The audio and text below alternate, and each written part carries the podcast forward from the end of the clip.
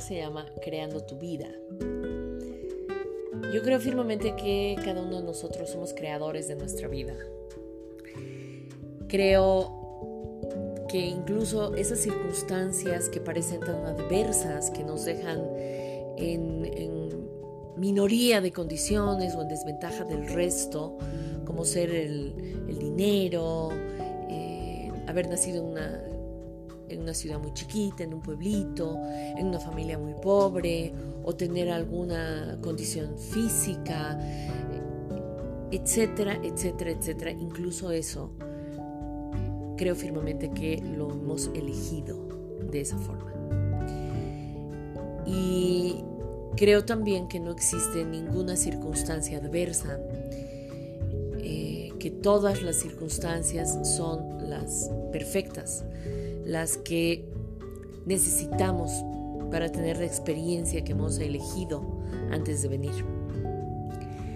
Creo también que cuando estamos ya aquí y empezamos a tomar una serie de elecciones y decisiones, vamos ya creando nuestro camino. La cosa está en que no sabemos, en que somos inconscientes que el camino se crea así, que la vida se crea así, con una elección tras otra, con una decisión tras otra. Y son elecciones muy, pero muy chiquititas. Pareciera que no le hacen daño a nadie, que no afectan a nadie, que no le importa a nadie y que no cuentan y que no pesan. Pero cada una de esas decisiones son como un granito de arena algunas son como una piedrita, otras son como una roca, y van llenando este frasco, que es tu vida. Entonces pasan los años, de repente ya tienes 25, 38, 47,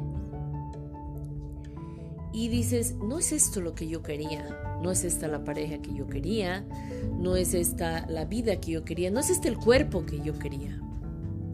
No es este el peso que yo quería. No es esta la circunstancia que yo he elegido y he soñado. Claro, y es porque nací en distintas condiciones y mm, circunstancias que me ponen en desventaja del vecino cambio el vecino pues sí tiene dinero, tiene, tiene unos padres, bueno, ok, no tiene tanto dinero, pero tiene unos padres que le ayudaron, que lo llevaron, que le hicieron.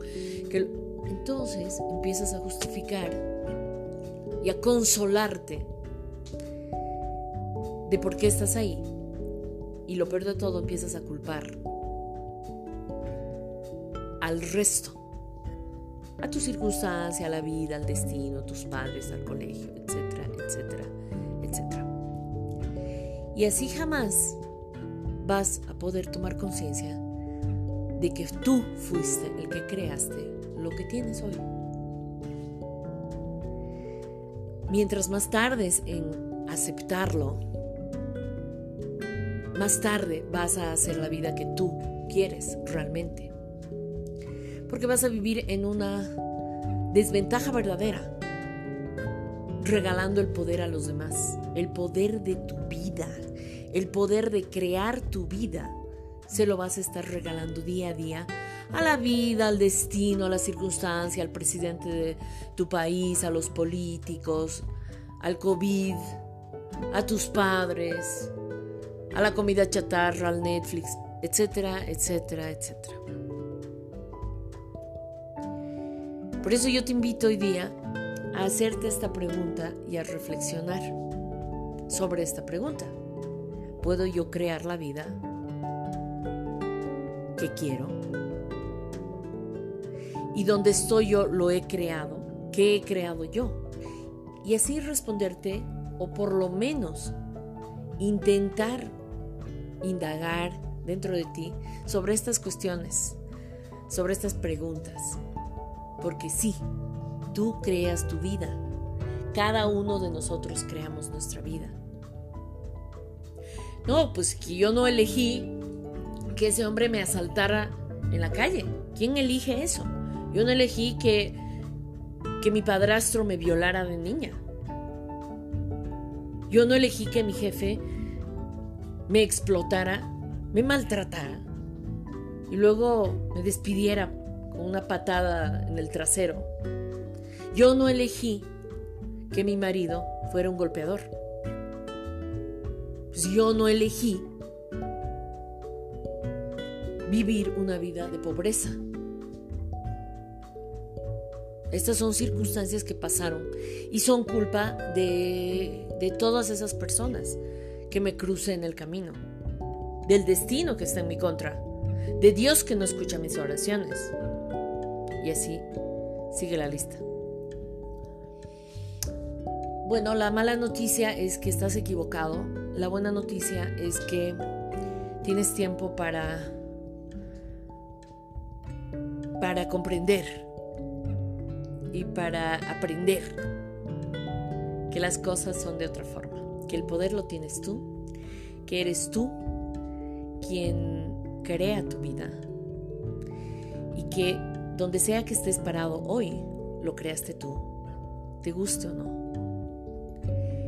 Y es bueno que lo vayas aceptando y asimilando, porque solo eso te va a permitir tener el poder de tu vida y no dárselo a los demás.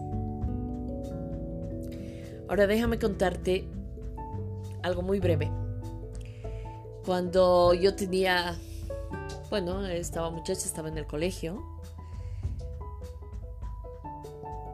una amiguita me, me invitó un cigarrillo. Y lo primero que hice fue decir no, como unas tres veces más o menos, y la cuarta acepté y fumé este cigarrillo, ¿cierto? Esto me llevó a que mi madre se diera cuenta, a que me castigara, a que dejara de hablar con la amiguita, a, una serie de cosas. Esa elección que fue llevada por la curiosidad, eh, por la amiguita y por todas las cosas externas, la tomé yo. Esa elección la tomé yo, nadie la tomó por mí. Y esa y esa consecuencia la pagué yo en su momento. Pero lo interesante de esto, porque es sencillamente una anécdota, quien no hizo una cosa parecida en el colegio, más o menos, lo interesante de todo esto es que en ese momento cuando pasaba esta situación, yo me di cuenta que yo podía haber dicho que no. Yo tenía 10 años, 11, y me di cuenta que yo en todo momento podía haber dicho que no, y no lo hice. A partir de ahí pasaron muchas cosas en mi vida y cometí muchos errores y, y sobre todo tomé ejerciendo mi libre albedrío, como todos lo tenemos, soberano, eh, fui tomando mis propias elecciones y decisiones, etc. Y un día me volví a parar, un día volví a, pararme exactamente sobre mis pies, preguntándome si aquello donde, donde yo estaba aquel lugar donde estaba y esa vida que tenía hasta ese momento era realmente lo que yo quería. Y me acordé de esa anécdota. Y dije, ah, si a los 10 años yo me di cuenta de esto y luego no lo ejercí, es porque también yo elegí olvidarlo. Elegí olvidarlo. Elegí no darme cuenta y no poner en práctica el resto de mi vida hasta ese día que yo tenía siempre el poder de elegir y de poder decir que no. Entonces a partir de ese momento empecé a tomar una serie de decisiones en mi vida más o menos con una cierta conciencia y con una imagen más clara de qué era lo que quería. Hoy me falta mucho por caminar, no estoy donde donde quiero estar, porque cada vez hay una, una imagen más completa de qué es lo que quiero. Entonces Ya tengo gran parte de la imagen dibujada, me faltan algunos otros detalles y así. Pero eh, definitivamente cada día, cada día debo hacer el, el mismo ejercicio de recordar que yo tengo el poder de decir que no o decir que sí. Ese es un poder. Ninguno es más valioso o ninguno es mejor entre el sí y el no. Cualquiera de los dos, yo puedo decirlo de acuerdo a el poder que estoy ejerciendo en mi vida. Puedo decir que sí y eso me va a llevar a algo y que no y eso me va a llevar a otra cosa. Hay libros donde te dicen tienes que aprender a decir que no, otros te dicen tienes que decir sí siempre yo lo que te diría es, tienes que saber cuándo decir que no y cuándo decir que sí.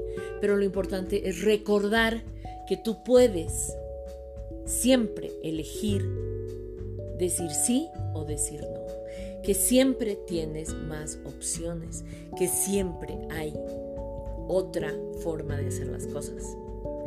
Y lo tienes que ejercer cada día, cada uno de tus días, porque luego se te olvida y te vas eh, llevando, esto es lo más fácil y luego cuando te, das vuelta dices, ah, no, pero yo no, no, quería venir acá, yo no estaba, no, mi sueño era otro, mi, mi proyecto era otro, mi vida era otra.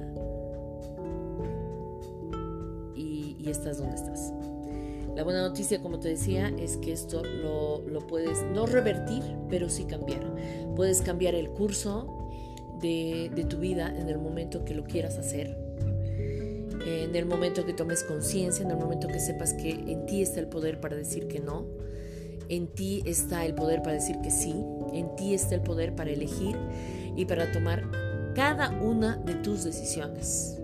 Y cada una de ellas es ese granito de arena o esa gota de agua que va llenando el vaso.